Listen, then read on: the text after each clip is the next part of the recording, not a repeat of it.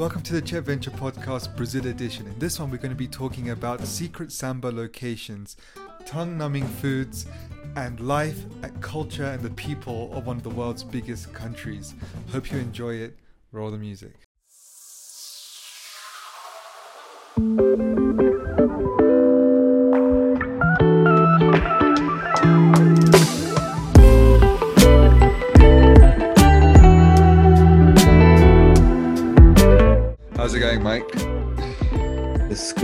Very well. It's going very well. Except Yeah. uh, it's a it's a it's a Sunday evening, so gotta go. Gotta wake up early for work tomorrow. I think it's like 10:30 p.m. End of the weekend. I know. I'm I'm, I'm at It the is. beginning because I think um, for for those new listeners, we're based in uh, Japan and Colombia. So Michael is in Japan and I'm in Colombia on the opposite sides of the Pacific Ocean, and so yeah, Indeed. 14 14 hour time difference. How's So uh, now your yeah. day is just starting, right? So you've you still Yeah. one day of your weekend left. exactly exactly? It's quite strange actually sometimes when we have to plan this, and Yeah. and I, I get confused with the days. You like my tomorrow, my my Sunday evening. I'm like, well, hold on a second. Uh, that that's way. That just feels like that's wrong. It's too too far away that time. Yeah. But it's amazing what 14. it's easy is. for me because I always can just say I always we always plan it and I always say okay we'll do my Sunday evening and then I just leave the working out to you. I'm you've never you've never it planned it and said yeah. Yeah. One day you should say okay let's do let's do your Sunday morning and I'll be like oh okay shit what What's is that? There's that again. Yeah. and then to see if we get it right. That might be a bit risky though. it was it was very convenient whilst I was in Brazil because um it because because it's two hours ahead of Colombia, it made you exactly 12 hours ahead. So it was the same time, but just PM. And it was very easy to calculate. Um yeah, because it's The the time time there's a big time difference between Colombia and Brazil. two hours, which actually considering the size, the the the distance, isn't that much of a difference at all. Um because it What- takes What's that equivalent to like in the U- in Europe? Let's say. so like, let's let's say let's two say hours would be London, UK and London and Portugal, which is on like the, the western side of Europe, uh, is yeah GMT, and then Paris, which you can fly to in even Holland or out in the, the Netherlands to be exact, which you fly Mm. to in like forty five minutes, one hour is another time zone. And then I think after Germany, it Oh. changes again. Maybe Germany, Poland, maybe Poland's the same, but yeah. but, but yeah, after after after that, it changes again. Um, Mm. and and and Hello, hello, father-in-law. yeah he's he's uh, he's he's wants to join the podcast um for those who can't see we just had a guest enter the room is, uh, the- did he did he find what he was looking for? uh, It seemed I- to just wander in, just walk in, and then walk back out. I, I, I- think I think he was looking for. I mean, it's early morning here, so people are actually getting dressed and changed. So hopefully doesn't come in after a shower or something. that, would be- that that will That require a would lot of be an editing out. Interesting podcast. yeah, to take a turn. But um, yeah, I mean, so so let's let's let's just say, uh, yeah. So after that, it becomes a different. So it's zone. not I mean, that surprising. the yeah. US, the US. So it no, I mean it is because like let's say in the US, well let's let's just say the flight from Bogota, which is Colombian capital, to Rio, which is the big city in, in Brazil, is a six-hour flight. So to only have two hours time difference on a six-hour flight is, is quite surprising. Even in the US, you have more time zones than that. Um, It's basically the same as going from Tokyo to Singapore. Um, Singapore is about seven hour flight, seven, eight hour flight. And that's only actually that's a one where that's only one time zone away as well. So Singapore is one hour behind us. see, so so yeah, that's interesting, right? Mm. So did you experience because of course time zones and daylight are somehow linked, right? So so let's say if if if you're traveling 8 hours by plane, you'd expect the sunrise to be at a different time. But if the time difference is only 1 hour, that means the sunrise is coming quite late or quite early. Like did you experience that in Singapore? Like you traveled 8 hours by plane, so the sunrise will be quite significantly different, but then the time is only 1 hour difference. So so did you experience like sun rising at like 4 a.m.? or something. It's just one hour different. yeah, but the sun. but let's let's let's let's let's say sun rises in Tokyo at uh, 8 a.m. Tokyo time, but the time Yeah. difference between Tokyo and London is only one hour, right? Let's just say that, that that's the Tokyo case. and London. Let's just make that the case. Tokyo to London is one hour. Okay. It would you would Okay. you would expect then that the sun wouldn't rise in the UK at 6 a.m. because because just it would rise at the same point in the day, but the time that you ascribe to it will be different, right? I'm completely lost. Okay. All right, let, me- let, me- let, me- let, me- let, me- let, me- let, me- let, let me do it this way, right? So there's a place in the world where the sun rises at, at 6 a.m. Yeah. Then, right, uh, you travel east, so the sunrise Mhm. would be earlier, right? That's the time difference Mm. because the sunrise would be earlier. Let's say naturally it's four hours, right? So it's four hours earlier in when you travel east uh, to this other place. So if the sunrise is at 6 a.m., right, in place A, the sunrise would be Mhm. equivalent to 2 a.m. at place B. So it's just in the same ways we, we, we have a time In difference. where you are in place A. So, so yeah, compared to place A, it will be 2 Yeah, a.m. in the yeah, other yeah. place, Yeah. right? But actually, so so but let's say there's no time difference between the two places because we haven't done that. We haven't given a time difference, right? Mhm. Then the sun would rise at 2 a.m. in the other place. Literally, the time would be 2 a.m. when it rises. Mhm. Yeah. So this Mm-hmm. is what what happens when when you have um you know when you when you travel across the world but the time difference isn't very big you expect the sunrise to shift in in its time it's not yeah. Yeah. I yeah, so. right so so Mm. because what, what you'd want to do is give that place a minus four hour time difference right Mhm. and then it'll rise at 6 a.m there as well and everyone can wake you know everyone can you know it's not going to change when people wake up it just it just changes the time that you ascribe to it. So yeah it's one of those things. So so so so did you experience that in singapore? Did you experience that in singapore? Oh. um, no, I don't think I thought about it in that depth actually. but did you what time what time was sunrise in singapore? I'm gonna google this um, I have no idea actually. I, I think it's like around uh 8 a.m. I think it's like a little bit later. see so okay you, Yeah. you, you have something there uh yeah right because um in in in in in colombia it's, it's 6 a.m every day i'm gonna do sunrise singapore that's Mm. fine sunrise singapore is 7 a.m and sunrise tokyo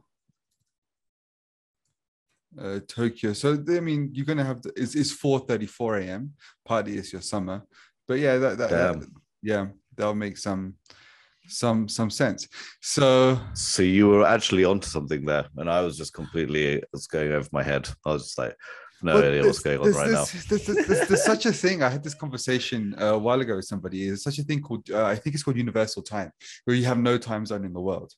Um, Mm. because the, the time zones are completely um, uh, ascribed by the company, uh, by the company, by the country, as to Yeah.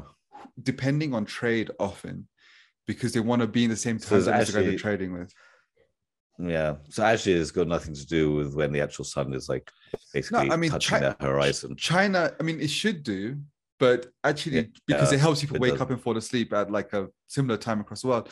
But China, for example, has one time zone across this immense country, and South America seems to Mm. only have two across its, at least between Bogota and Rio. Um, Mm. And and so yeah, I think it's a lot And to do with trading has partnerships.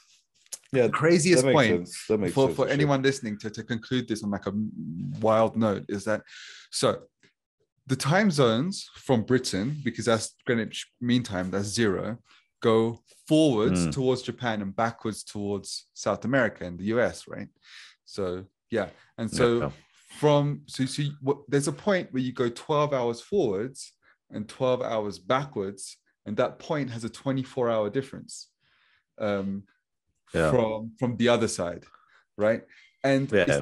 and and but it's not the other. It's But- not uh, directly on the other side. If you Yeah. were to go straight through the earth.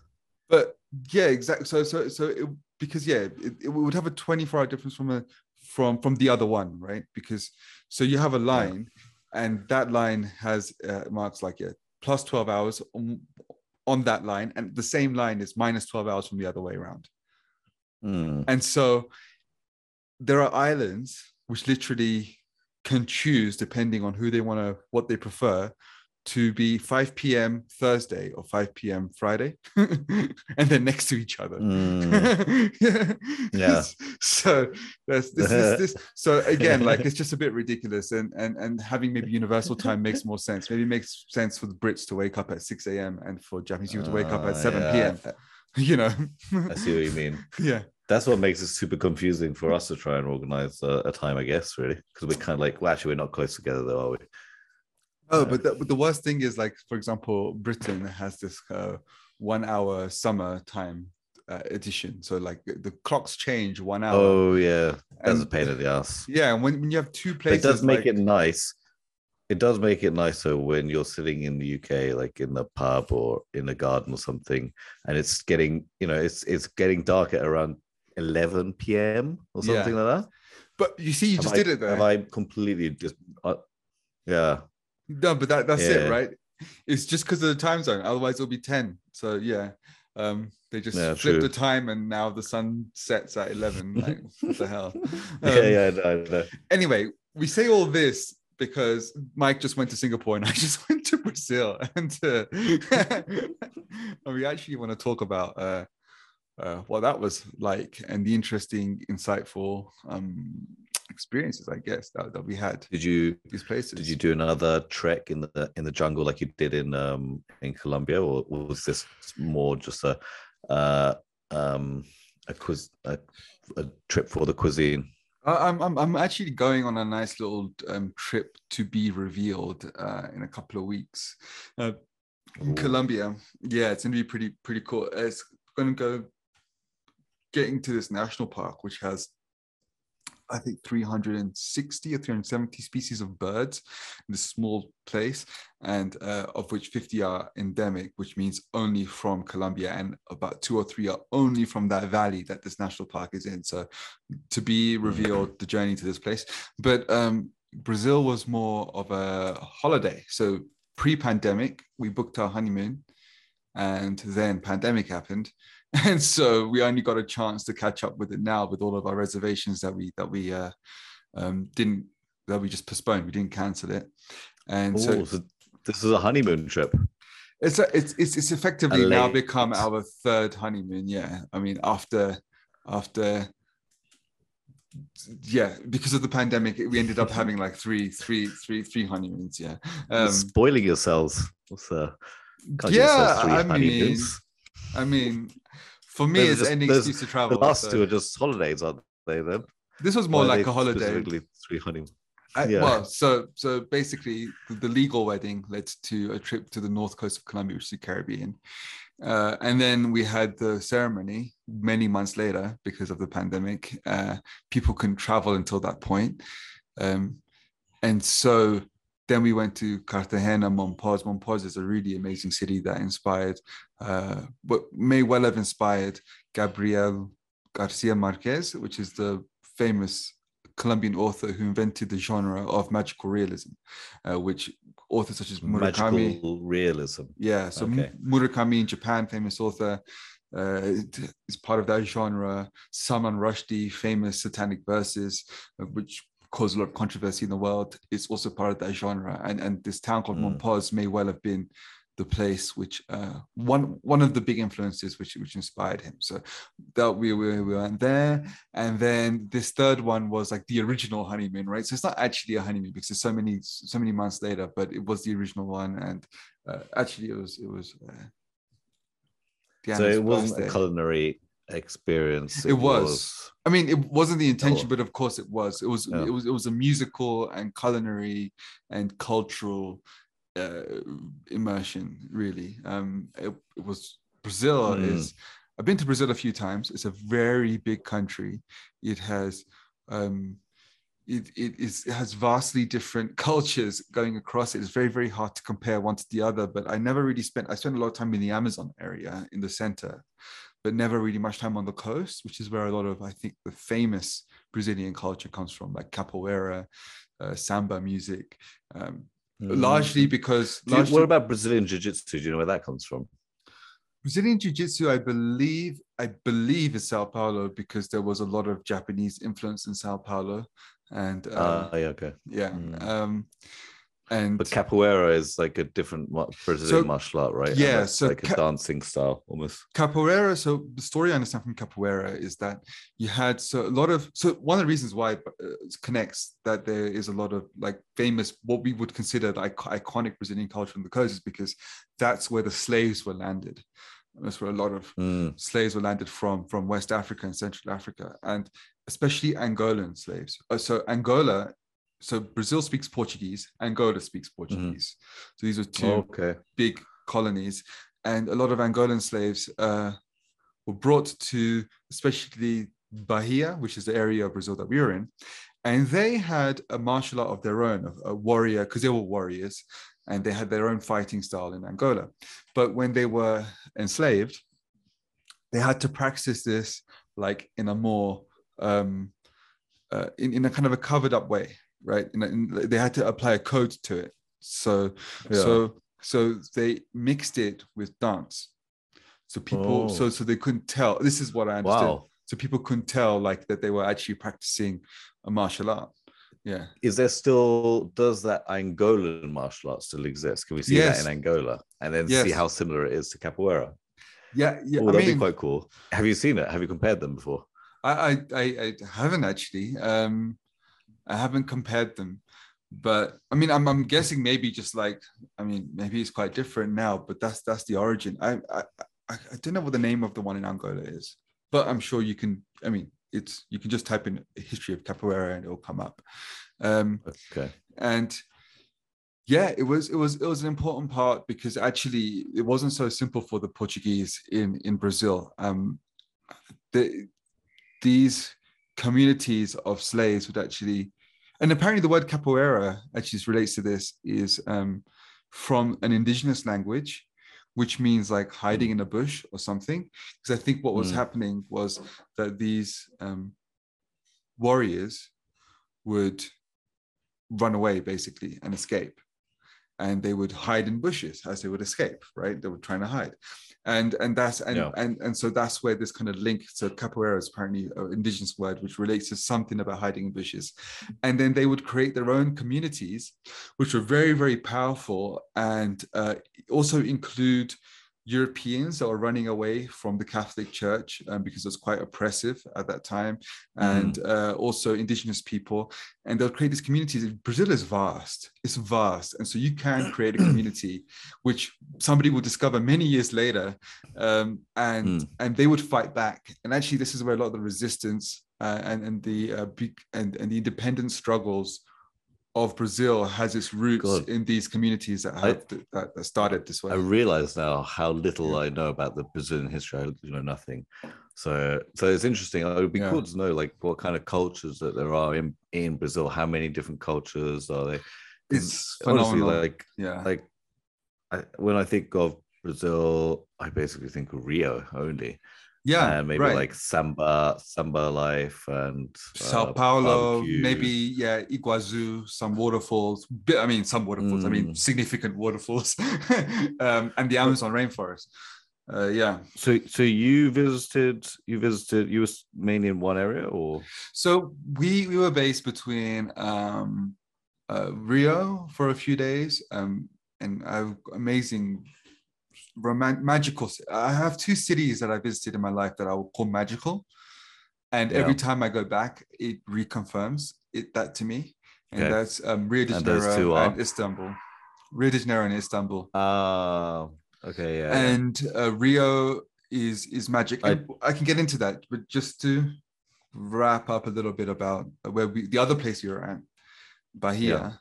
Yeah. um yeah so so that and, and the cultural complexity of Brazil actually too um, is that you have basically a lot of Amazonian culture Uh, mm. A lot of the country is Amazon, and there's lots and lots of different tribes. You have the, the, the coast, the northern part of the coast, which is where a lot of slave slaves were brought. More slaves were brought to Brazil than they were to the US um, by far.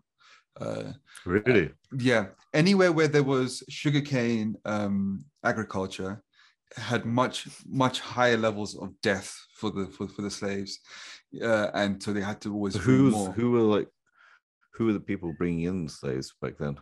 Uh, the the Portuguese and and but, but, but also the, the the the British and the Dutch and the Spanish. So there's a whole history. It's not it's not like it was just Portuguese. Actually, very very briefly, it has to be brief, I guess. But but the Spanish also had a claim to Brazil at some point, and it was actually an agreement that they made uh, with with the Catholic Church, with the Pope. They divided South America as what the Andean mm. part was Spanish, and then the rest was Portuguese, and that's why Otherwise, there would have been many wars fought by the Spanish and the uh, and the Portuguese for Brazil. But it was an agreement that they made to split the uh, territory. So are there other Portuguese-speaking uh, South American countries apart from no, Brazil? No, but then Brazil is like oh. the same size as probably the rest of it's the Spanish-speaking, yeah, Spanish-speaking part of South America. And really, oh, because yeah, actually, it's, it's, a big chunk in the central, and then the it's the size of Europe, man. It's the size of yeah. Europe. Brazil's the size of Europe, but it's not Western but Europe. how much of it is inhabited as well, though? Like, is such other cities all over Brazil, but most of it uh, is most of it still Amazon, though, right? Or is that not the case? So, so most of it is most most of a lot a lot of it is a huge chunk of it is is the Amazon. But actually, mm. if you if if you look at uh, satellite images now, you can see loads and loads of uh, settlements where the, there, there was many many large populations doing agriculture and, and building like mm. in the amazon. How advanced i have no idea but i think possibly quite advanced. But it got wiped out by um, disease transmission. Uh, nobody even had oh, to go mean, conquer them. Oh, you mean you're talking about hundreds of years ago or maybe like yeah so ago. so brazil today is very different to mm. brazil that area was where before the europeans they, came they recently found um, evidence i think it mm. was hmm. like uh, they're using some kind of um, I can't remember what it's called. Uh, basically, when they can see the topography of the ground underneath the what the forest, mm. what it would look like, basically without the forest. Hmm. Um, oh, what is the, I, there's a certain type of um, thing that they do to do it. Um, and yeah it's you can see that there were cities there yeah it's some kind of sonar mm. um um yeah they yeah. you can see that there used find, to be massive cities there which go miles and miles across find, basically yeah you you find huge patches of the same tree and it's a domesticated fruit but there's nobody mm. there um so mm. when did that happen where did that come from um mm. so so actually, it's now believed that the, a lot of the Amazon is actually because it was always considered to be like mm. the untouched uh, nature, but it's now becoming clearer and clearer that it's actually um, it, it, it it's quite a recent thing that uh, this uh, forest is be is taken over basically. It, oh, it, used to be a lot of farmland, cities, and everything. I mean, I mean, I, th- I think I think a lot of it is untouched. A lot of it is virgin. And people who were living mm. there were very much living in in conjunction with it, in conjunction mm. with the forest. But yeah, of course. I mean, the idea that there was nobody there and there was nothing really mm. going on there, that that's looking like it was false. But the idea that the Amazon is like a yeah, I mean, is a lot of it's virgin jungle, um, which is incredible. Hmm. So it would have to be so such a vast area could have all been covered by cities, the ancient no, cities. And, exactly, and, and and the cultures there do do seem even today to be quite well like integrated with with nature, and this is the case for lots of South America actually. Um, but anyway, mm. that's that's kind of getting into a whole other world um, of indigenous, of course, yeah, yeah in, in, indigenous cultures in South America, which would be very curious to talk to an expert about, to be honest. Um, mm-hmm.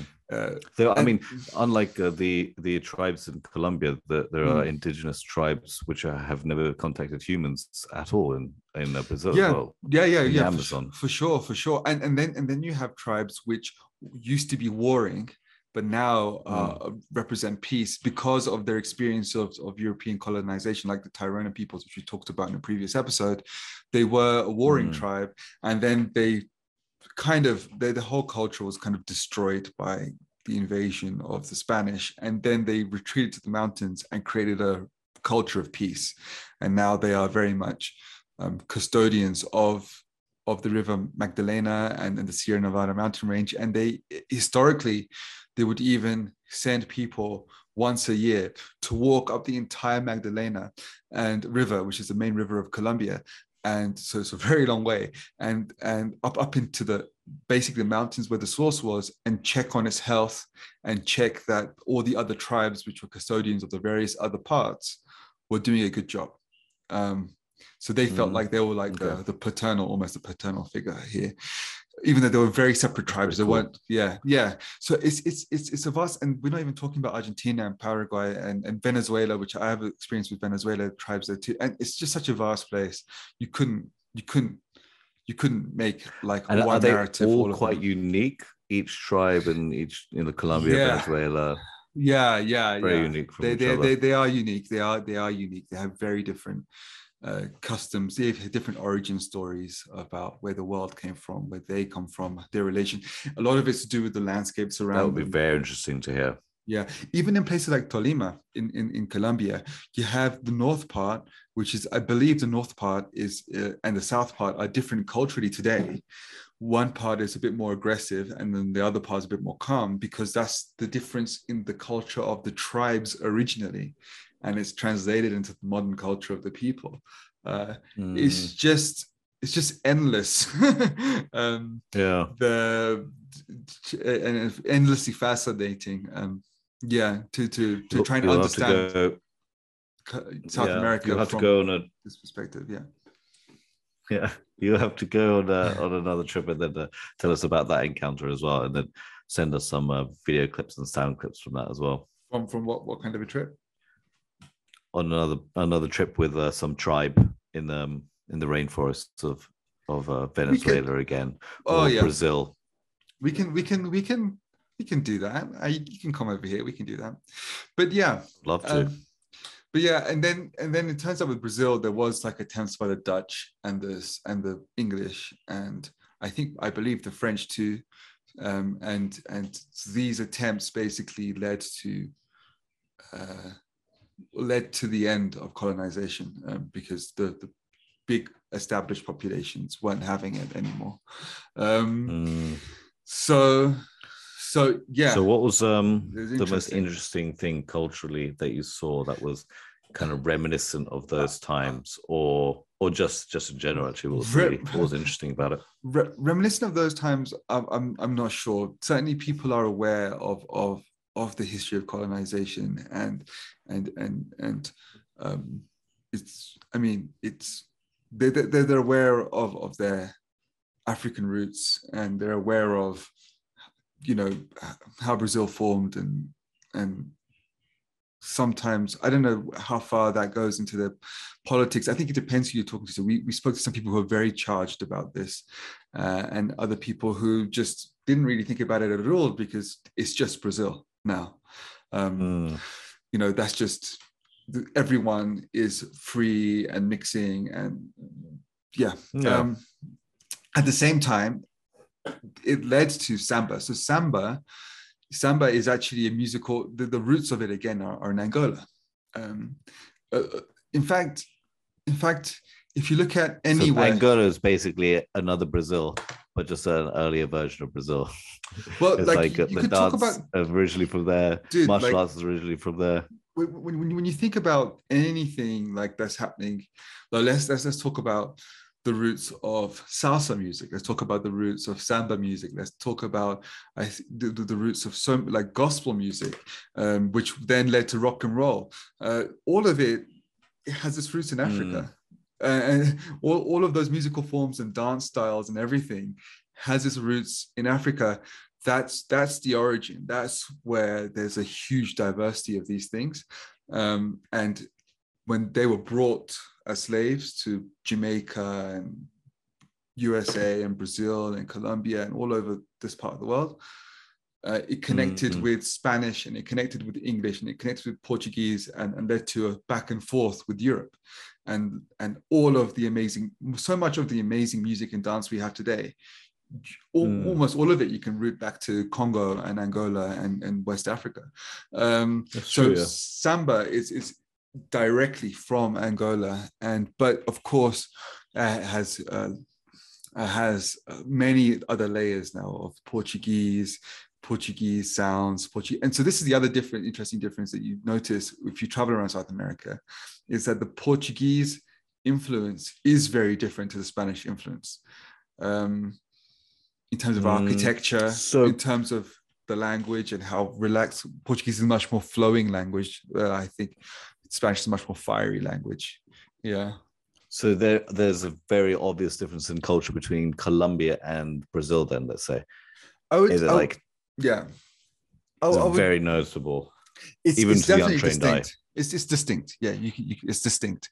So um, as a, as a tourist who doesn't really who's never lived yeah. in Colombia or I never visited uh, Brazil, would I go there and be like, "Oh, this is definitely different to Colombia," or would, yeah, would I still be like, "For sure, oh, it's kind of it's kind of similar." No, I think I think I think somebody could make the mistake of saying it's kind of similar because it's all kind of Latin America, but that would be yeah. a very superficial um, like if you spent a day in Colombia and a day in Brazil, maybe you'd come to that conclusion because uh, every it's, it's hot and jungly in both places, and and you don't understand the language at all, so you maybe you don't perceive the hmm. difference. Mm. But if you spend mm. a week in Colombia, even three days, and three days in Brazil, you will definitely notice the architecture is different in Brazil. Um, it's very much tropical Mediterranean, whereas in uh, which kind of cool. I mean, in, in Rio and these kinds of parts. Um, whereas in Colombia, you can't really generalize because on, on the coast you have much more um, like Andalusian, but which has Morocco, a lot of Moroccan influence or Moorish influence mixed with tropical. That, yeah. Yeah. And then you've got all the other little villages of Colombia, which are very iconic uh, design of the buildings with like very, very colorful um, balconies yeah, and stuff. Yeah, I mean, yeah. So so you you it's the architecture is different. The language is very different. The food maybe you initially won't tell the difference because they both like grilled meat. Um, yeah. Um, in Brazil, I'm going to offend a lot of Brazilians here, actually, in saying this. their their oh, most famous dish the one that they all rave about is feijoada, which is okay. black beans that have been cooked down with with uh, pork and, and and and and various other meats, and it is iconic. Has it become a paste, or could are they still take the form of beans? So they're still beans, or is it cooked down so much that it's like a paste? It's not a paste, but it's cooked down quite a lot. It's quite soft, okay, and it has this very very rich porky taste to it too, and um and they the, the, the, amazing thing is that they have this thing called farinha which is cassava flour that's been roasted off very tasty and they mm-hmm. put that on top and they put it on top of a lot of different mm-hmm. things including skewers of meat they put farinha on top and i think that's a wonderful addition personally i love it stop stop stop avoiding the point, and get to the point we know what you're going to well, say what what was your opinion on this dish? You know, you, you don't before praising all the other dishes that you know. I love this, I love this, I love this, and then like, but I'm sorry, I really hate your like. No, uh, it, wasn't, it, wasn't, it wasn't. It wasn't. I hated it. It was, just, it was just very familiar to, to to Colombian frijoles. Um, okay. Very similar. It's like what's a what's a Colombian frijole? It's, it's, it's also beans that have been stewed with with, with pork. with pork. and you'll find it other, in Venezuela. Other... You'll find it in Dominican Republic. You'll find it all over the continent. Like, yeah, except I mean, every do do is it the iconic dish of every country then in South America? Definitely, rice and beans is the love of every country. I find in South in, uh, uh above Argentina is is the love of every country. Uh, but it's just a way that I don't know. Maybe a Brazilian person will will will have a different perspective. But but yeah, for me it was like black beans with pork. They, or they're the pastry, right? Colombian. It's, a, it's like pork. a pastry. No. It's not like a taco or something. No, no, no. It's, it's, it's, it's, it's a dish of beans. Um, oh. Yeah, yeah. Oh, okay. They they they have the amazing pastries, um, and they have a very cool cream cheese called catupiry, and I was addicted to catupiry. I would I I, I I'd put that stuff like I, I, didn't do it, but I would put it in my water, mix it in, and drink it. Like it's so good. um, You're offending a cool. lot of uh, Brazilians and South Americans. Oh, I'm saying I loved yeah. it. I'm, I'm, saying I'm saying I loved the catupiry. Um, I know, but yeah. you dipped it in water or something. That sounds very sacrilegious.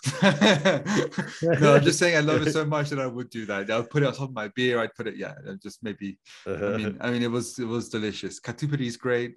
They have uh coxinha. So that's a kind of pastry. Very very nice. This soup. What about the soup that you posted so, on on yeah. Twitter?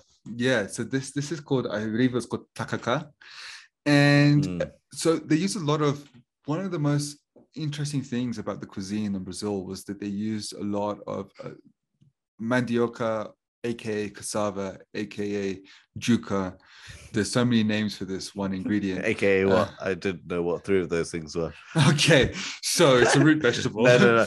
I, I, know, I know, I know cassava. Don't worry, I'm joking. yeah, I mean, it's just the same. So you're like AKA this, AKA this, AKA this. So then, um, are there any more AKAs? Because I still don't know what it is. Yeah, I, I, I, can do a few more, but yeah.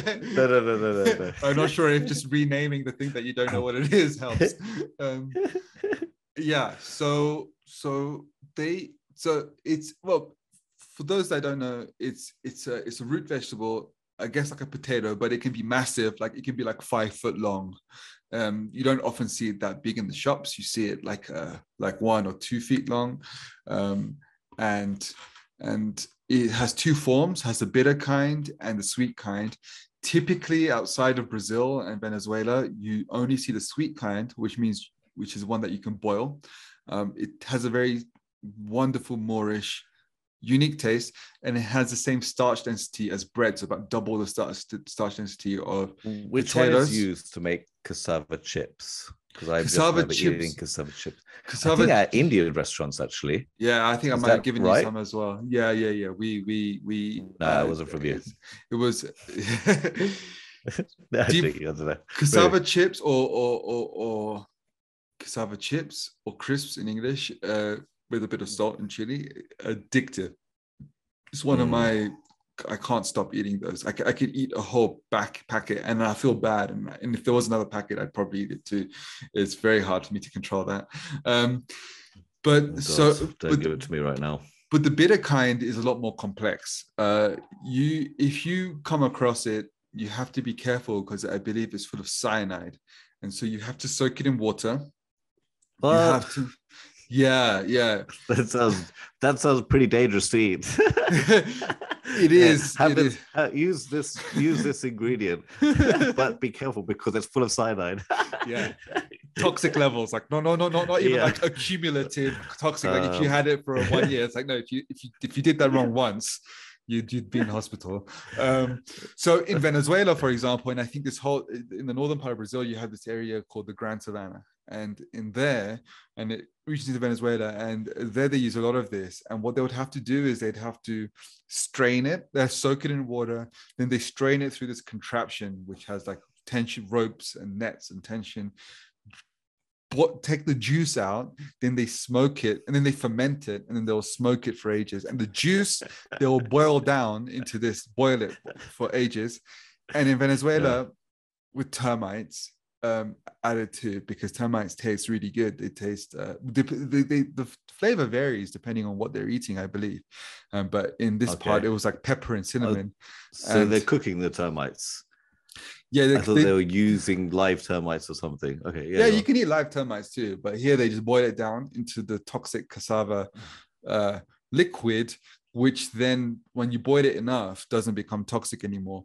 And um, and and I I, I took this uh, crazy story, um, but this I, this, this I'm sorry, but this sounds this sounds like a lot of work.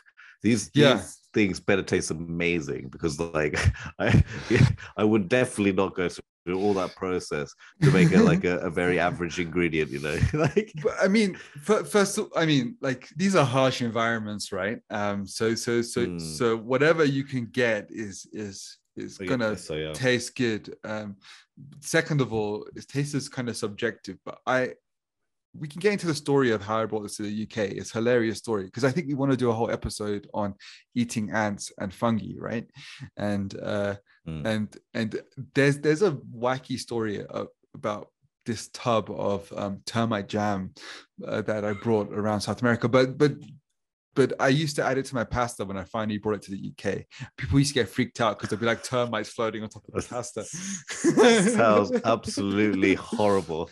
Like what people think you're crazy are just going around the world with your little little, little jar of termite jam, like with toxic cassava. yeah. Face. Who is this person? Like, yeah. All right. Like, I can imagine you being like the that that backpacker at a at a at a hostel and then like just like offering like so oh, do you want to try some my termite jam and if I was there I'd just be like no get away from me like why you this guy is obviously like off his rails well look like Chile let, let, let, I mean I, I'm gonna back that up because like Chile has extremely yeah. strict importation laws of, of what you can bring to the country. Like you bring an apple from Argentina mm. into Chile, and they will take it away from you if uh, um, if, if if you break certain laws. I mean, it's very very strict. Um, and, and you can even be fined heavily. In fact, I had this big bow and arrow which I brought to Chile from Venezuela, from built made made by one of the tribesmen that we were. Um, we, I think we were the first non South Americans ever to contact them.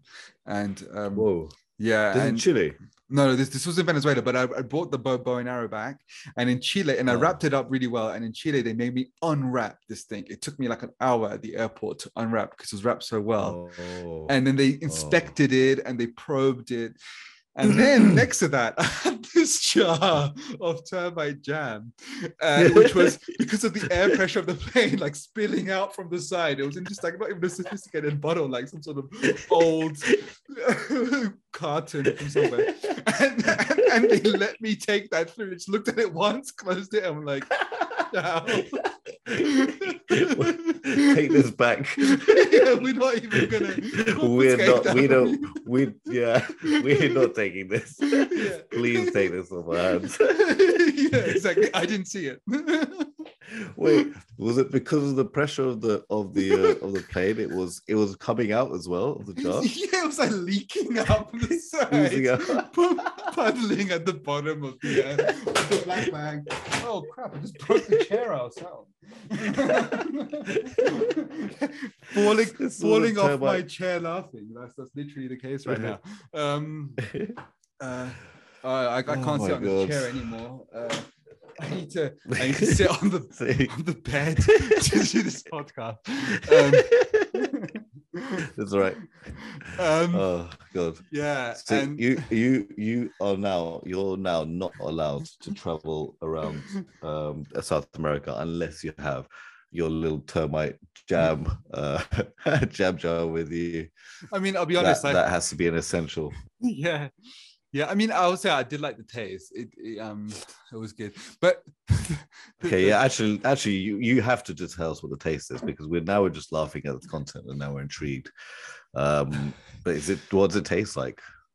Um, I mean, it has a deep, very intense smoky smell from and taste from from the constant cooking down the toxic cassava juice with with wood uh, basically. Uh so far it doesn't taste very nice. Doesn't doesn't doesn't seem like it's gonna taste very nice but keep going. I mean it's, it's, it's deep it's deeply smoky. It's it's a dark brown color from from that. I think there's a bit of um it, it's there's it, no sweetness? I don't remember any particular sweetness to it.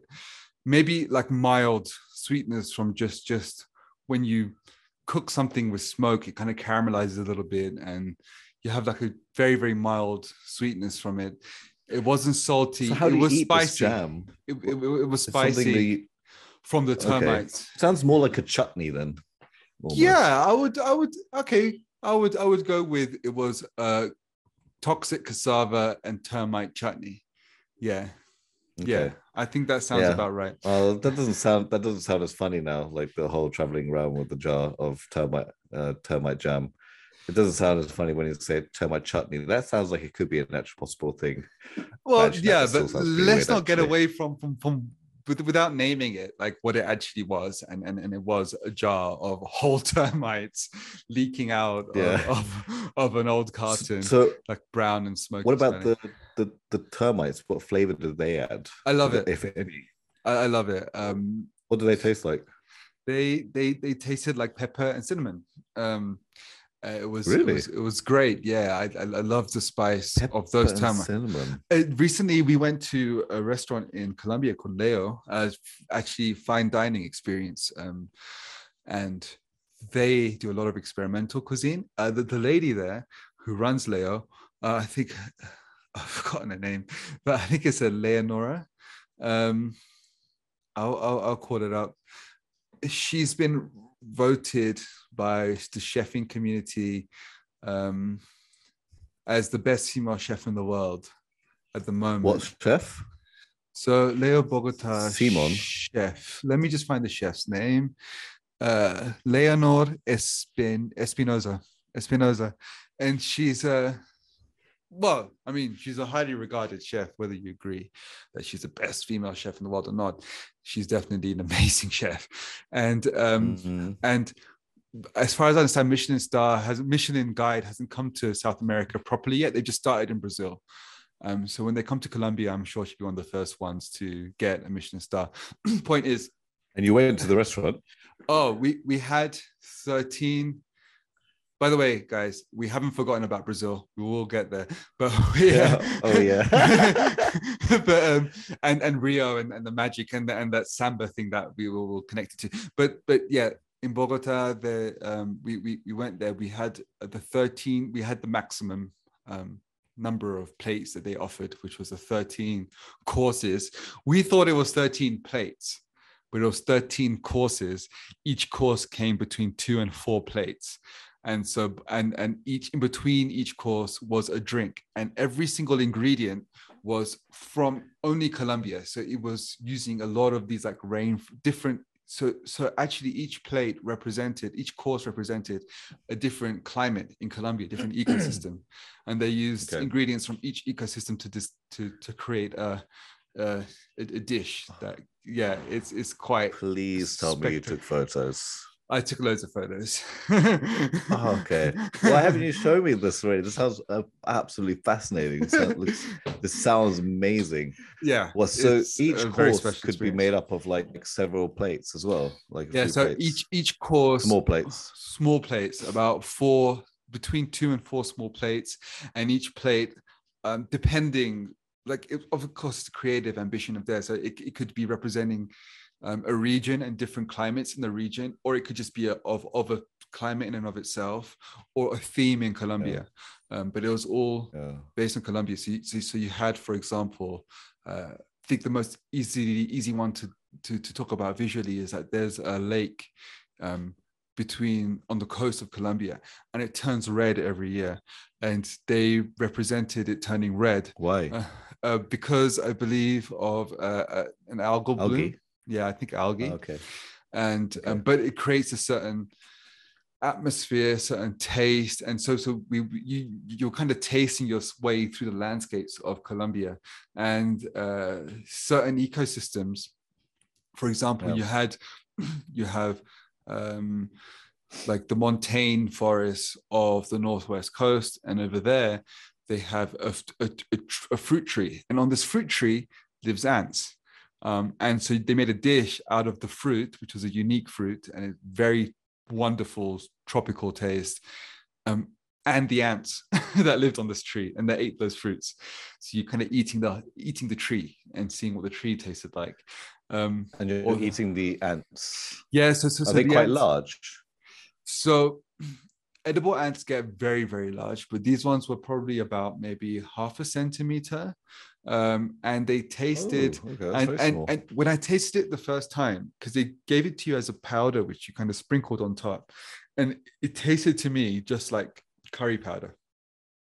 And I was the like, ants yeah, I, I didn't even know they were ants. um, it tasted to me like curry powder, and then later on, the guy explained that these are actually the ants which eat, eat, eat the fruit. So you can Mm. imagine now there's a bit of an artistic thing happening where you're where you're tasting the moment or the expression of the fruit and the ant. um, Mm. uh, and yeah, yeah.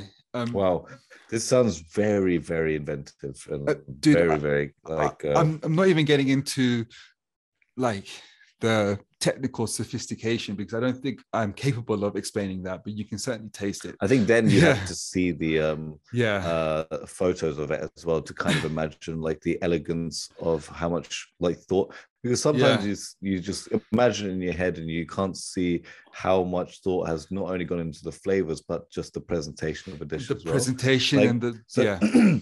You say that Michelin hasn't reached uh, um As far as I uh, understand. South America, yeah, except for Mm. Brazil, because I, I know I, I know that uh, this I watched the the this Netflix documentary called uh, Ta- Chef's Table, and Mm, on there is one one of my favorite episodes, and that is the Brazilian chef who is the owner of the restaurant Dom, D dot O dot M, and in Yeah. there he also serves like ants, but it's like whole ant.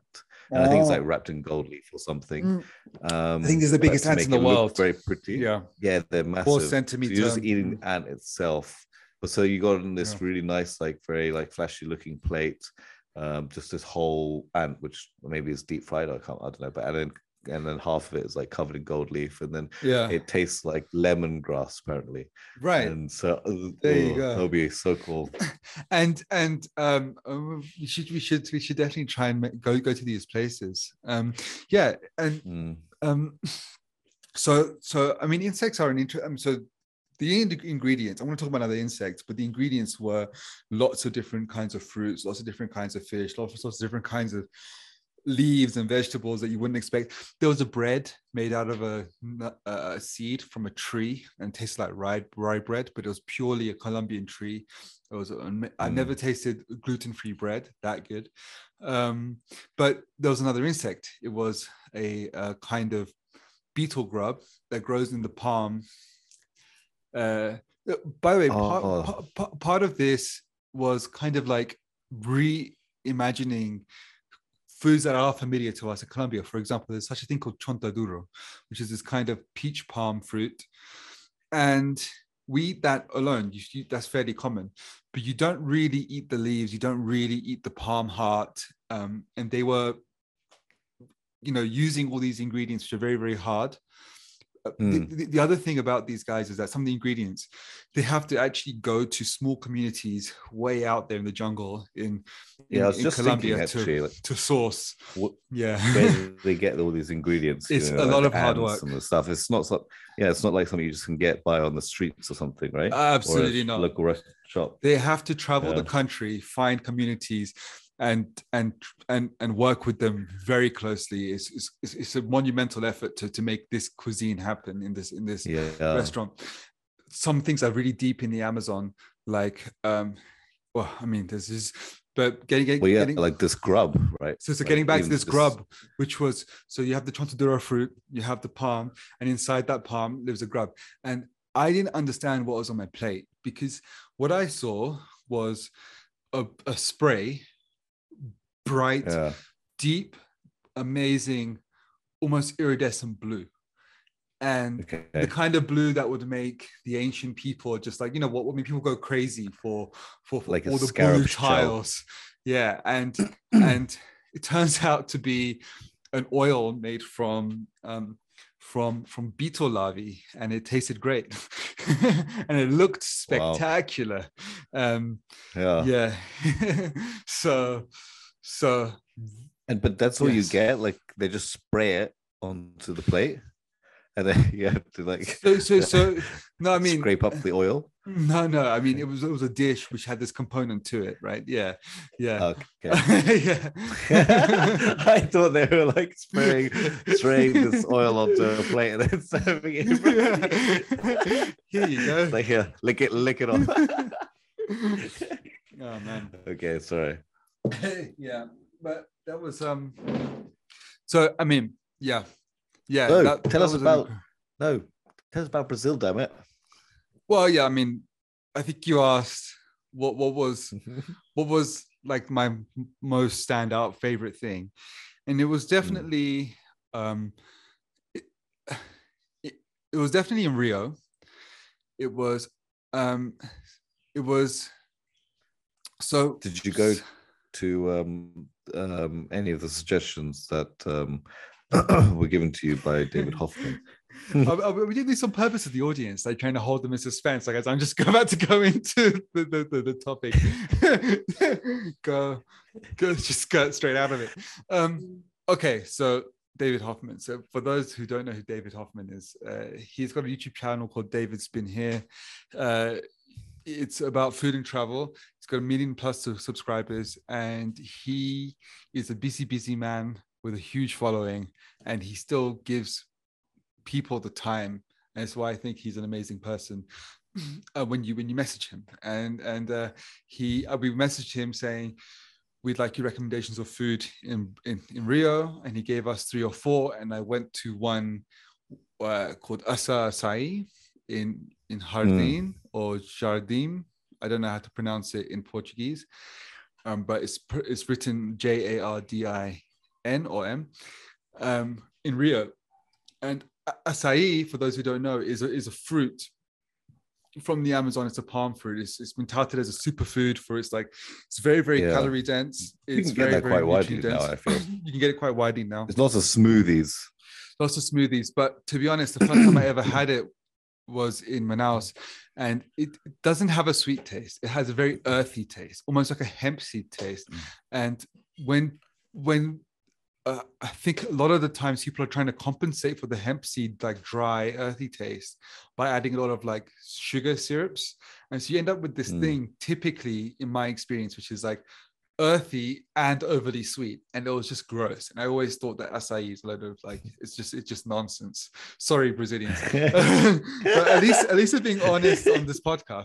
But I met a lady who's actually uh, she she she in, in the in the in the place we were staying was actually an old Portuguese um, style house. It wasn't built by the Portuguese. It was built much more recently, um, but it was definitely like old style. It's protected now because the architecture is so good. And, and and she said that when she went to Pará, which is this northern state of Brazil, she had pure acai with tapioca, which is the seeds of cassava, and bananas, and she loved it. And David Hoffman gave a recommendation for an acai place, which she said it was the best. And actually, they served the same style. Um, you could actually choose the plain acai and add tapioca and bananas. And when I had it that way, I did really, really like it. It's I can see mm. why people just go down to their local acai shop. Is it the bananas though? No, is it the banana? No, it's, it's, it's took away that would it? No, you, you need that sweetness and acidity with the acai. You, you can't eat acai, I don't think, by itself very easily. But mm-hmm. um, but when you when when when it was done this way, it didn't have that overly strong sugar syrup, but it had a natural fruit sweetness combined.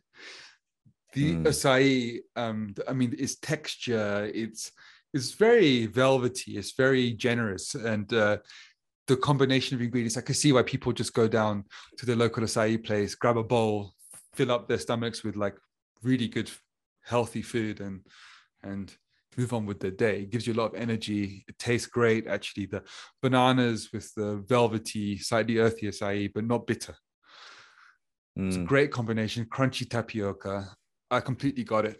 Um, so yeah, acai from acai, acai Rio, great um, and also samba. So this is my big thing. This is what one of the reasons why Rio is magical. It's not just because it's this insane city, which is which has the ocean, amazing beaches, mountains everywhere, and jungle all around it, mm. um, which is all in, in and of itself just completely iconic and dreamy. Yeah. Um, ignoring the favelas and all the intensity that comes with that, but yeah, yeah, yeah. But this it must be just like such a like a an environment that 99% of the people in the world would never have the opportunity to see or have never seen or have seen anything similar to.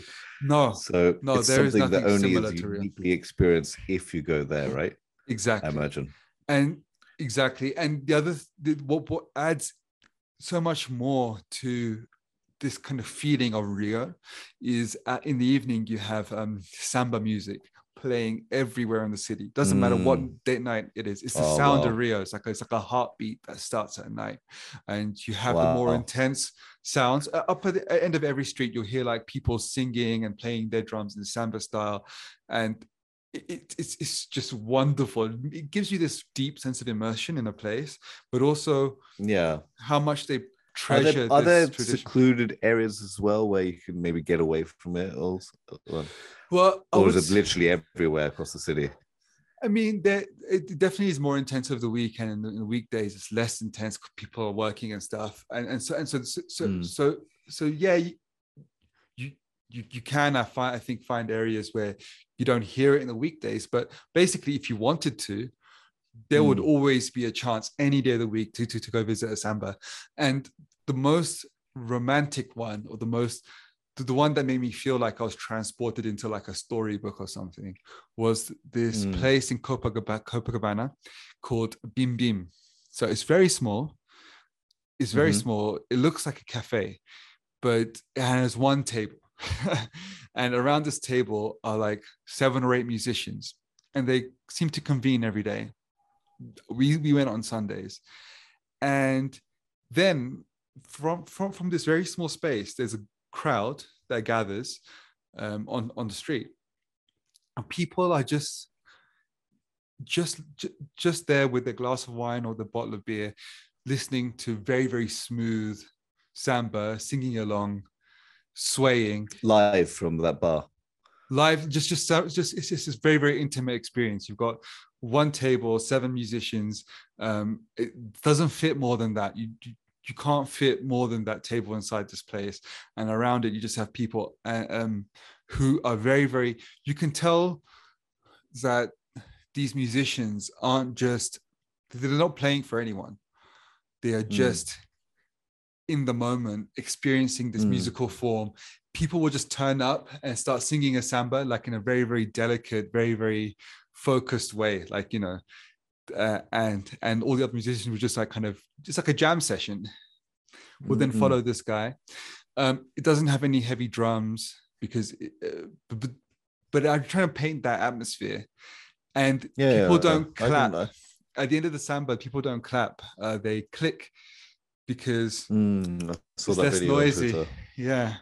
It's less noisy and it's more respectful that's why they do it. yeah yeah So that's the actual reason why people click and not clap.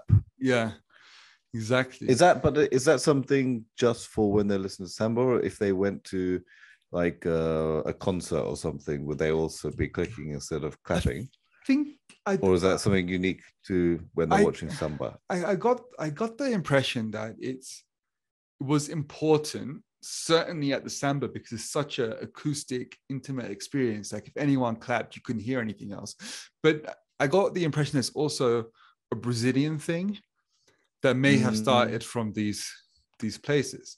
But i, I highly That's recommend it. like if anyone's going to rio to, to to find these small places and um copacabana is always alive and it's always happening and and experience this kind of i, I just kind of it's, it's like i said it's like entering a novel. It's very very you- hard to you- explain. You, no, no, you explained it very well, and I can, I, Yeah. I, I can, I'm imagining it in my head, and I'm kind of like Super picturing what it chilled out. Been like, and I can get a sense of the feeling.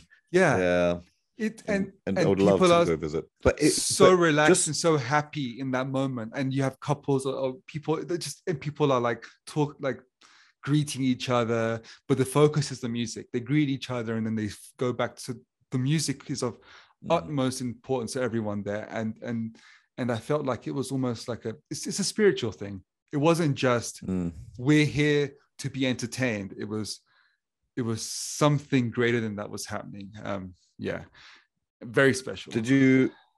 Is it in those areas? Though, can it be dangerous sometimes? Copacabana is generally safe. I would say that you have these main areas like next to the beach in Rio, Copacabana, Ipanema, Botafogo, which is 50 50, um, uh, Lagoa. So you'll see all these places which are next to the beach.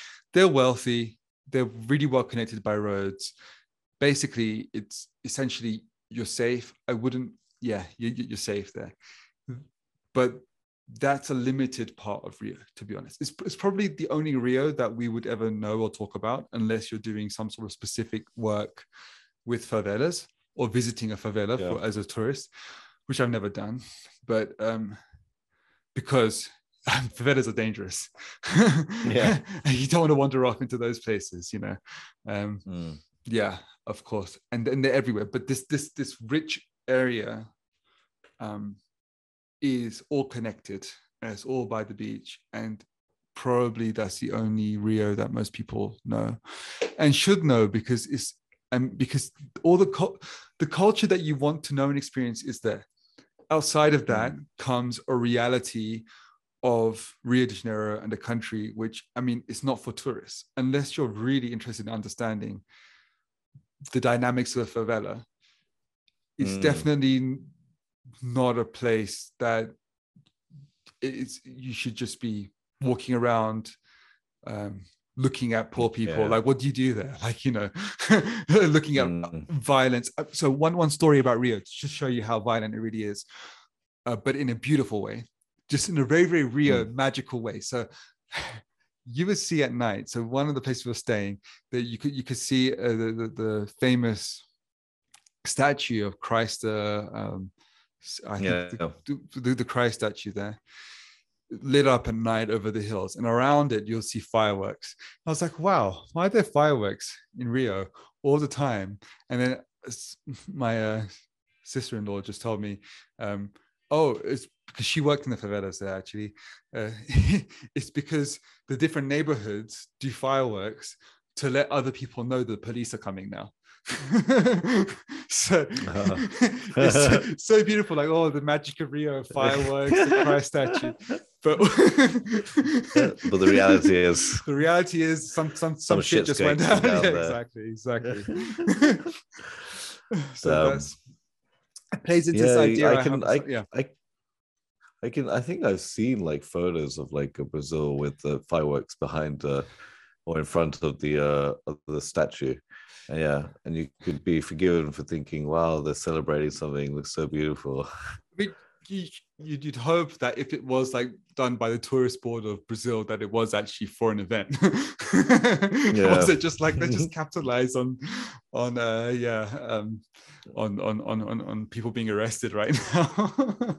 yeah, but Oh. Yeah, I mean, it, it, plays into this idea I have of South America, which is, uh, in my experience, different to any other part of the world. Is this line between light and dark is very, very thin. Um, mm. You can have a very paradise, magical experience that you unbelievable that you couldn't find anywhere else in the world in South America, pretty much across the continent. But then the line between that and darkness is like almost invisible. So you have to be aware of that. And like oftentimes, you know, like in Rio, it's covered up. Like it's it's it's, it's such a and it's, it's such a for me makes sense when you think about Brazil that it was fireworks that was the signal, not flares, but you know, I mean, some, something magical and beautiful. Um, this is often yeah. the case here. Um, yeah aren't taken down by the darkness so easily either. So so yeah. Anyway, um, aside aside from all of that, uh, yeah, we we we that, that, that was Rio. Um, we learned a lot in Bahia, which was the coastal part. Uh, favorite food overall was this thing called a tapioca, which is a kind of uh, again it's cassava flour. It's, it's it's the um you you mentioned it before with the um so um, yeah so that's the ak- akia yeah acai. acai. so that is actually the tapioca that's actually true tapioca that's the seeds a tapioca is not that oh. in okay. brazil if you order a tapioca you get um basically it's a kind of flatbread but it's uh, way more amazing it's it's okay. They almost put like the. It looks like they're putting a dry powder onto a hot pan, and that dry powder gelatinizes, and it sticks to itself, and it becomes this really crispy shell, which they then add into lots of amazing Brazilian um, tasty ingredients. They don't use it as a wrap. It's kind of. I mean, like this is the thing. It's it's like if you, if you're going to compare it, it's like it's like uh, a cross between a taco and a tortilla, but with Brazilian uh, like cassava flour. So it's completely torti- iconic. Tortilla, the correct way of saying tortilla. Tortilla, tor- tortilla. I think it, I mean the double A, the double L in in Spanish gets a lot of different pronunciations. When you go to Argentina okay. and uh, Uruguay, it's actually a sh sound. So you don't say yeah. So so for example, como so so llama so L L A M A means name, uh, and Mhm. so so in some parts it's llama, in Bogota it will be llama, and in Argentina it'll be shama. so so it gets uh confusing. yes. But I guess you can you can you can if you're a native speaker there like a uh, in um in South America you it'll probably be a bit easier to notice those nuances. Uh, well, yeah, you, you, it's, it's a learned thing. You, you, you come up against it, um, and you're like just thinking, what on earth are they saying? And then you then you get taught, and partly that's because of the influence of Portuguese and Italian in Argentina, because in Portuguese the double L is a sh sound, um, and uh, yeah, so it's a whole other, it's a whole other um, history there, but but yeah, effectively, I mean, Argentina, I think the post colonial immigration to Argentina was 40% Italian. And uh, and parts of the north part used to be um, Portuguese colony up to a point before it became a Spanish colony. So, and, and both those languages, I think, have a sh sound rather than a y or a j sound. So you can imagine why. Why Yeah. where where it might have come from this this change in the Spanish pronunciation. Um, Yeah, yeah. yeah. Okay. and Uh, so yeah, go on. well actually I was gonna ask a completely unrelated related question, but uh Go well, for it. how many how many how many are you trying to cross off all the countries on South America? How many have you got left? The thing is. I've, I've realized, and I was telling Deanna this, that I traveled about 50, 55 countries by the time I was 27 or 28. And in the last four or five years, I haven't visited any new countries um, because I'm, I'm I'm revisiting. This is the, the honest truth is that a country the size of Europe, like Brazil, is almost irrelevant to talk about it in terms of it being one country. Um, every part of it is like a different country, and understanding Brazil In Brazil. oh, so many Yeah. countries like the states, even Colombia. Like every Oh time, yeah, true. every time I go anywhere in Colombia, it's a completely new experience. And I could I could say at any point I've seen Colombia, but at the same time I haven't seen it. because Mm. there's do you know what I mean? So I think right now I'm going through a phase of I think depth. that's what I'm doing yeah. in Japan as well because I, I since I moved to Japan I, I actually no I, I have been to I've been to Colombia but except on Yeah. holiday I haven't really uh, or gone go to see someone's wedding I haven't really gone to any other Asian countries I haven't even gone to Korea South Korea Oh really? I love that's one thing I love South definitely Korea. need to do My first um, Asian or uh, East Asian country I've ever culture I've ever, ever got to know um, was working. It in wasn't- Korea. wasn't Japan It was before That Japan. Yeah, I can't believe that can't believe that um, so I thought Japan was your first first like Asian experience. No, no, no. It was, it was, it was, it was Seoul, and I lived in uh, what was it called, Gangnam, um, working, and then, and then, then, then. of course you did. I came to yeah, and then I came to Japan, and people in Korea were like, "Why, why, why are you going there? We, we also have stuff. Why are you why are you leaving Mhm. now?" And it's like, "Yeah, I want to see. I want to see." um, and I, I got to Japan, by the way, on something I think called a beetle boat, which is you know the surfing. You have the, something called a hydrofoil now for some. It's a kind of surfing which has a hydrofoil. Basically, it's like a plane wing underwater, so you get the same dynamic that happens when a plane takes off, but you get it with water instead, and it like lifts up the surfboard and it propels oh yeah really yeah yeah I, I, I went on a hydrofoil boat from the south of Korea to Fukuoka, um, and you had to have seatbelts, Oh, cool. man, on this boat.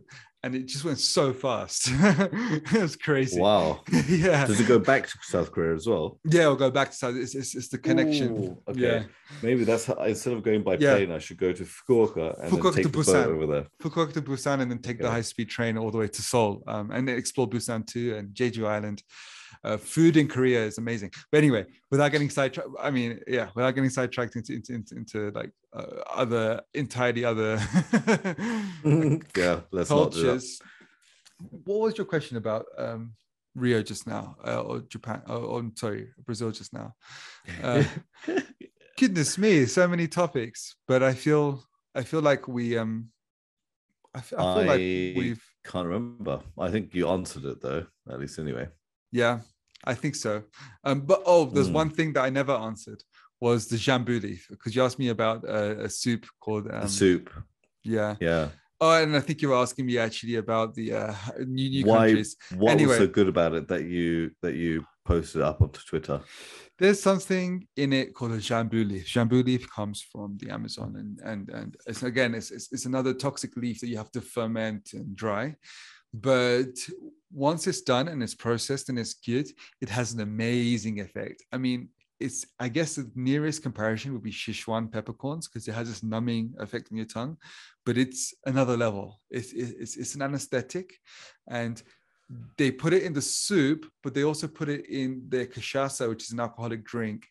And the combination of having a shot, like, and then it numbing your tongue, and then afterwards, it numbs it so much that your your tongue after it tingles and then it tastes salty. Everything tastes salty, even though there's no salt present in your mouth. Wow. Yeah, it's really, really cool. Uh, I really loved it. Wait a minute. Wait a minute. I, I think I had a conversation about this today. I was um I was talking about um with my friend Jason um about Szechuan peppers and Mm, um I think the like the the origins of peppers and all that kind of stuff as well. And and we we got to Szechuan peppers and and he was talking about yeah they there is they they I don't know if it was recently or mm, or they found like um, a chili that was basically just like uh, the original the original Szechuan pepper because it obviously it came from South America at some point but uh, something that had a very similar effect to the Szechuan pepper like the numbing of the tongue and the mouth in Okay. Brazil as well I don't know Oh, if, I don't know if it was recent or So a chili yeah. that has a numbing effect. Hmm. That's kind of Yeah. interesting. I didn't know. about ah but it's oh, maybe it's that leaf actually I can't remember Maybe because Um, because Sichuan but it had- peppercorns had- actually look like that- peppercorns, right? And and they are from Sichuan. yeah Yeah, yeah yeah yeah. so but uh, you you yours was from a leaf was a jambu leaf, and and they they they, they used of this plant. They use the leaf, they use the fruit, they use the stem, they use the whole part, and each part has different effects. So you, you can go to these little bars in in Rio, all over the place, and they have like a Mm. wall of what looks like botanicals. Um, it's actually a very cool thing, and uh, and they they have their own like house um, infused spirits. So almost all of it's cachaça, uh, which is um, a kind of Brazilian uh, liquor. And they'll infuse it with all these botanicals, just little, little places as you go around. So everyone has their own little blend and everyone Mm. has their own little. But one of them was just completely ridiculous. I, I, I tried like every single one basically um, with in one of these places. Jambu, great. Whether it's the fruit, whether it's a leaf, I love it. But then they had another thing, and I can't remember its name, but you'll see if you go to Rio. It's dark brown and it has looks looks like, looks like it's got like sticks inside of it. And the guy looked at me and he was like, "You don't want to try this." Um, I was like, "Yes, I do." The Yes, more I you do. say I don't, the more you say I don't, the more I Yeah. want to. And uh, I mean, I, I took one sip and it just felt like my my my face just like shriveled like it's so bitter. It's just so insanely bitter. I was like why? I, I love bitter foods. I, I really Mm. really love them and I, and I can and I, and I and i look for things that are intensely bitter. But this was one of those kinds of bitternesses that like there, there was no pleasure in it like your, your tongue just felt limp and it's gonna fall off afterwards i was like why what why, was it Why do anyone? It's the stem of another tropical plant from Brazil, and and they and and and, and they that is also it. highly toxic I'm, uh, I'm sure at some point it's highly properly. exactly exactly, and And Oh. I asked him why, and he was like, "Well, people just take shots." And, and I thought it was crazy until I realized what people do with tequila. Right? People literally like. I think good tequila and do good mezcal is one thing, but most of the time people are drinking tequila because it's like a slap in the face, and they have to have lemon and salt to to balance it off. And and I and I and I believe this is the same kind of concept. It's just so intense and so like Yeah. so yeah. bad it's like somebody just punch you in the face and some for some reason when you're drinking when you're when you're out drinking that's something you look for so it does a good job at that but it's Yeah. just so you have to drink it as one shot and then and then just you- brave the um after effect because your very competitive size side comes out when you're drunk, right? And you just Yeah. to be like like Okay, the spiciest the most bitter the most alcoholic hurt ourselves as much as possible to prove that I can go through much more pain than you can. and yeah that- and thereby showing that I'm cooler. yeah which when you're sober just sounds stupid yeah. so like when he explains it to you, like this is why people do, like, hmm, yeah. If you're drunk, I get it. yeah, yeah, yeah. Drunk, I, yeah, I can see this working. I I, mean, get if- that. now, now that I know about it, if we went to Rio and we got drunk, this is the first thing I'd say. Let's do this. oh yeah, yeah, yeah. we'll do that. we both be like, where's, where's that ridiculous drink? That's Where is it? yeah, Yeah. exactly. Give us a few tequilas first, though. yeah, yeah, a few jambu shots. Um, Yeah, yeah, yeah. Really really good. Pastries uh, again really really cool all, all around um, brazil. Um, coast we haven't even got into the coastline yet but people they have 8000 kilometers of beaches. Most of them are empty beaches. So I've, if you want like a very peaceful natural experience of of the seaside definitely go to brazil um i mean very few places in the world can offer you an isolated experience of like a original beach you know without building work Mm. and all this kind of other stuff going on Yeah. Um, 8,000 kilometers and most untouched. That sounds amazing. yeah yeah just endless Yeah. endless coastline um and uh, so the part that we went to was called the discovery coast. We went to a town called trancoso for those that are interested and that's a very uh that's a very upmarket place to go. And uh nearby there's another town called Caraiva which we also visited and it's, it's, it's a bit more backpackery and uh, also great i think experience um between the river and the sea. And uh yeah i mean amazing country well, I, amazing place. I, I, I feel like um, one day we need to do a trip there then. Yeah we we do. Um there's there's there's a few and then report back on it. i think so. I think i think we need to go for the sao paulo for the michelin star restaurant try the ant. We Oh, need to Oh see brazilian jiu-jitsu. We need to get really into samba. We need to uh, visit para. I'm because still going to be very English though when it comes to the samba. People will be like pulling, pulling my arms trying to get me to dance, and I'll be like, "Oh, I'm sorry, I'm, I'm not a dancer. I'm English. Sorry, there's different kinds. I'll stand here and watch."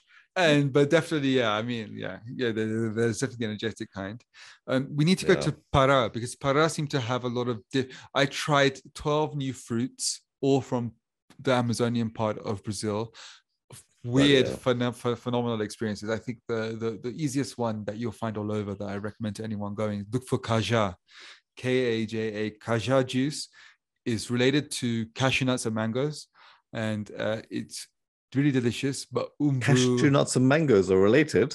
yeah, yeah, they are. I didn't know that. Bloody hell. Okay. Well, actually, they do look kind of similar, I guess. So, yeah. Uh, yeah, I mean the cashew, the something new I cashew nut sits at the bottom of a fruit, and the cashew, and which is from Brazil. The ca- ca- ca- cashew is all from Brazil. Mangoes are from Asia, um, but you know, distant, deep way. They're they're they're, they're related, um, and you can taste it. So this kaja fruit tastes very mangoey, and it's uh, from Brazil. Umbu, jenipapo. Uh, I, I I was looking for jenipapo for like days, and eventually we found this. We, we were in a car park, and the lady who ran the car park also had her house at the back of it. And I was like, "Do you have jenipapo too?" It's like the most, and she was like, "Yeah, I got some frozen," and she got her kid to bring out one and chopped it, and we ate it together. Um, How did it taste?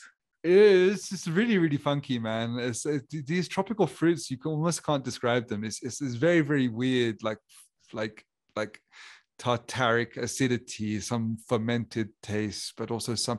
It's that it. The, the reason why I love tropical fruits is because they're the only kinds of fruits that you I've ever really tasted and just every single time just thought this is its own flavor, and yeah. they tend to yeah, be yeah, yeah.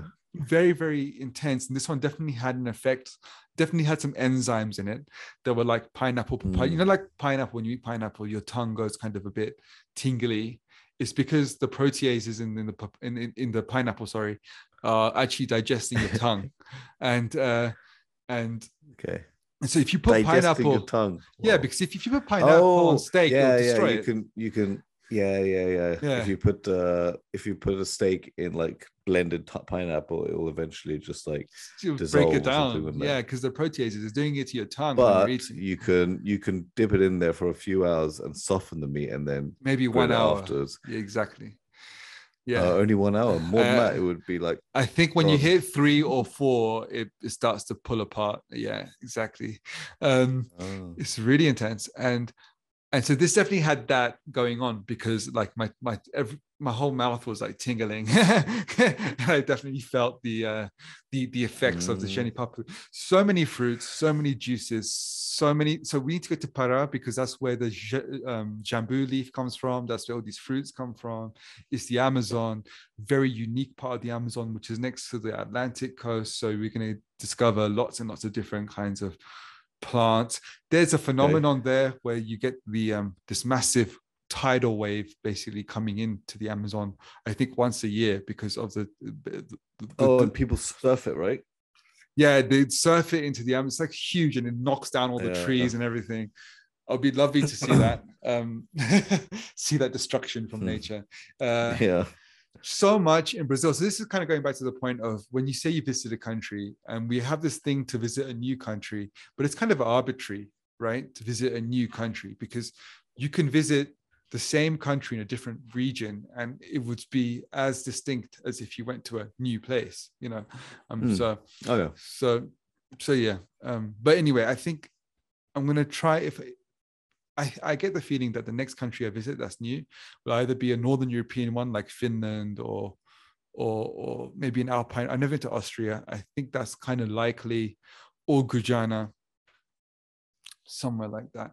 Um, could be could even be Peru. badly. This is kind of on, or Panama or Costa Rica. This is kind of like the the possibilities You, there's too many. You now, now you're just listing every every single country in South America. around Colombia. Around Colombia, yeah. Oh, but you asked one, me. all this one. But you asked me, have I been to every one. single country in South America? Oh yeah, yeah. So I haven't been to anywhere in Central America, which is Panama, everywhere north of Colombia, basically. I've been to northern part of Mexico. I, I Mm. don't know if you want to count that as North America or whatever. Um, and in South America, yeah, I think I've, I, I- I've, I definitely Venezuela, Brazil, different parts, Colombia, Ecuador, part of Peru, not the famous part, not Machu Picchu, uh, Bolivia, Chile, Argentina. So what's left is like Paraguay, Uruguay, and then the Guyanas, as they call them, Suriname, Guyana itself. Uh, French Guiana, and uh, and I think so. Yeah, I think we will start to um, head out that way That's sooner or pretty cool. later. Yeah, I, I would say Well, of utmost uh, interest is Suriname and Paraguay of the lesser known ones. Yeah. hmm. I'll ask you why another time. But Yeah. um, yeah, I, I I got to make sure before I leave uh, Japan, I I make most of it and visit New Zealand. I think Uh, That's just the most ridiculous I, I would statement. be very upset. How how on earth? Like New Zealand's literally on the other side of the planet from Japan. but I guess But it just seems line. closer. Yeah, it does. Yeah. It's the same line, I guess. But I think it's like a 14 Yeah. hour flight or some something, right? Oh, no problem for me. I love long. I love long haul flights. but just just to think, uh, it's it's probably further than uh, London to to Tokyo. No, maybe not, but Yeah, but yeah, it's, it it's might be, definitely you know, far. It's crazy. But it's in It's the same line. isn't it? How that how that how it looks on the globe and and it's just completely wrong. yeah, yeah. And like country sides are completely wrong as well. They they are. No, Like, Mm. part of uh, I think soft embedding. You know, we can get into that, but yeah, to to make something spherical, flat, uh, you have to distort it, other Mm. uh, unless you tear it. So if if you if you see maps where the globe is kind of like these lots and lots of oval shapes, like stuck together, oh yeah, yeah. That's Yeah, because that's better. that's That- the perfect. more true representation. That's a true representation, but you have to tear the the globe because you can't get Yeah, a yeah. sphere onto a flat surface without. Um, yeah, breaking course, it. And if you don't want to break it, you have to distort it. Um, yeah, Mm. it's kind of like uh, yeah, it's, it's soft. Yeah, I mean, yeah, it's maths. Um, so yeah, I mean, it's called. I think it's called smooth smooth embedding, and it's uh, to to to to achieve this. And I think also it's what whose principle is it? Gauss's principle. Um, I don't know. yeah. Um, yeah. So, like a pizza, for example, I just you're you're not gonna stop until you until you get get to the the right uh, analogy. I know. I mean, it's, it's kind of interesting, right? Because like a pizza, like so, the curvature has to be maintained. So a pizza is flat, and when you Yeah. uh, lift it up, um, I don't know. I mean, I, I I don't know if this can be done with with audio without any visual. But when, when when you lift it up, it will, or even a piece of paper, it will naturally curve, um, because Yeah. Just as because the curve has a negative curvature at the bottom and a positive curvature at the top and and, and it and it has the equivalent curvature as a flat piece. So basically you, you can't ever get a pizza um or or it's either that curve across the middle or it will flop at the bottom. And it's not just because of gravity it's because of uh, it's trying to maintain its curvature which i think gauss's principle. Yeah. And, and ladies and gentlemen, this is why I love talking to Chetan because uh, you would you would talk about you would talk about uh, the the globe and how on maps it the countries look all distorted, and then he will end up telling you how a pizza, if you lift it up, is, is, uh, truly represents it's- Gauss's principle. yeah yeah it's a necessary curvature it's not just like that's what pizza looks like yeah Oh, dear. And anyway, I think uh, on that note, I'm gonna, I'm gonna, I'm gonna love you and leave you, Chetan. well uh, i can accept that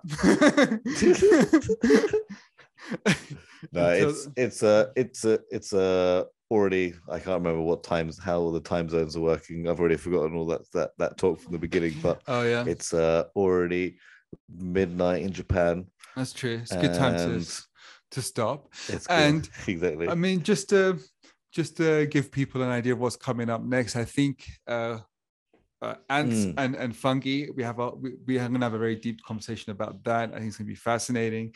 Um, if you want to know adventures. about how the, the largest mushroom in the world is is created oh yeah, only by termites in synchronicity with termites. yes, In synchronicity, yeah, yeah, symbiosis symbiotically, yeah. and symbi- and uh, yeah, and I've, I've seen I've seen photos of this. It's actually just come completely wild, and it's edible. Um, uh, we it's, have it's delicacy as well, apparently. Yeah, well, there you go. Oh, yeah, we, that's something we have to try and hunt down somewhere in the world. Um, Mm. we have a guest coming on who has basically swum around an Indonesian island, crossed the Atlantic by a rowboat, rowed across the entire Sunda Island complex of Indonesia, which is something that we've we've spoken about in terms of his history in other podcasts. Um, but he basically made the journey that original humans did um, by raft and boat, and actually swam the entire length of Albania through very treacherous water um, from from basically Greece to Montenegro. He's a What? pretty That cool. sounds insane. Yeah, he's, he's he's got some stories. He's got some stories. Komodo dragons, uh, swimming with crocodile. I mean, it's just yeah. He's, he's got some God, stories. how's he still alive? We'll find out. Well, uh, that's my first question to him. I mean, we actually went on a trip Yeah. together too. Uh, so so um, we'll, we'll get into that as well in Albania okay, with the donkey. sounds good. Yeah, it's hilarious. And then and then and then maybe we'll hear from a, uh, an Irishman who got shot at uh, in Africa as well. Yeah, yeah. I don't know why I find that funny. It's because I know him. yeah, and I just can just imagine the scene, um, which is not actually, which I I should empathize and and and, and be be, be, worried shocked about. But Rory will always be fun. I, mm. um, just the Irish calm in in, in in a storm is just like something that makes you giggle. Um, and so anyway, yeah, we've got so, a lot, a lot of interesting, a lot of interesting stories coming up and fascinating adventures. So exactly, exactly. So yeah, if if you're into that, if if if if we're fascinating you, if you're enjoying all of this, please do share it. Please do give us a like on Twitter at chetventure.com. So, um, well, at chetventure.com is the website. Please, please do head there and sign up to newsletter where in time we'll, we'll be delivering uh, an article every week or two about these really fascinating adventures that you can go on yourself. Because um, that's ultimately what we want to do. We want to inspire people, uh, live a life of constant discovery and adventure. Isn't that right, Mike? And walking around, traveling around the world with a jar, jar of uh, with of termite jam. Do it. I, I, I, recommend exploding. Yeah, yeah. It, it, bypasses any authority, apparently, even the strictest one. All right. Your life will be 10 times better. yeah. it's just a smell will, will give you privacy in any location you go to. Um, yeah. Fantastic. So, All right. well, yeah. Pleasure as always. Pleasure as always. Thank you for everyone for listening. And uh, yeah, let's all catch up in the next one.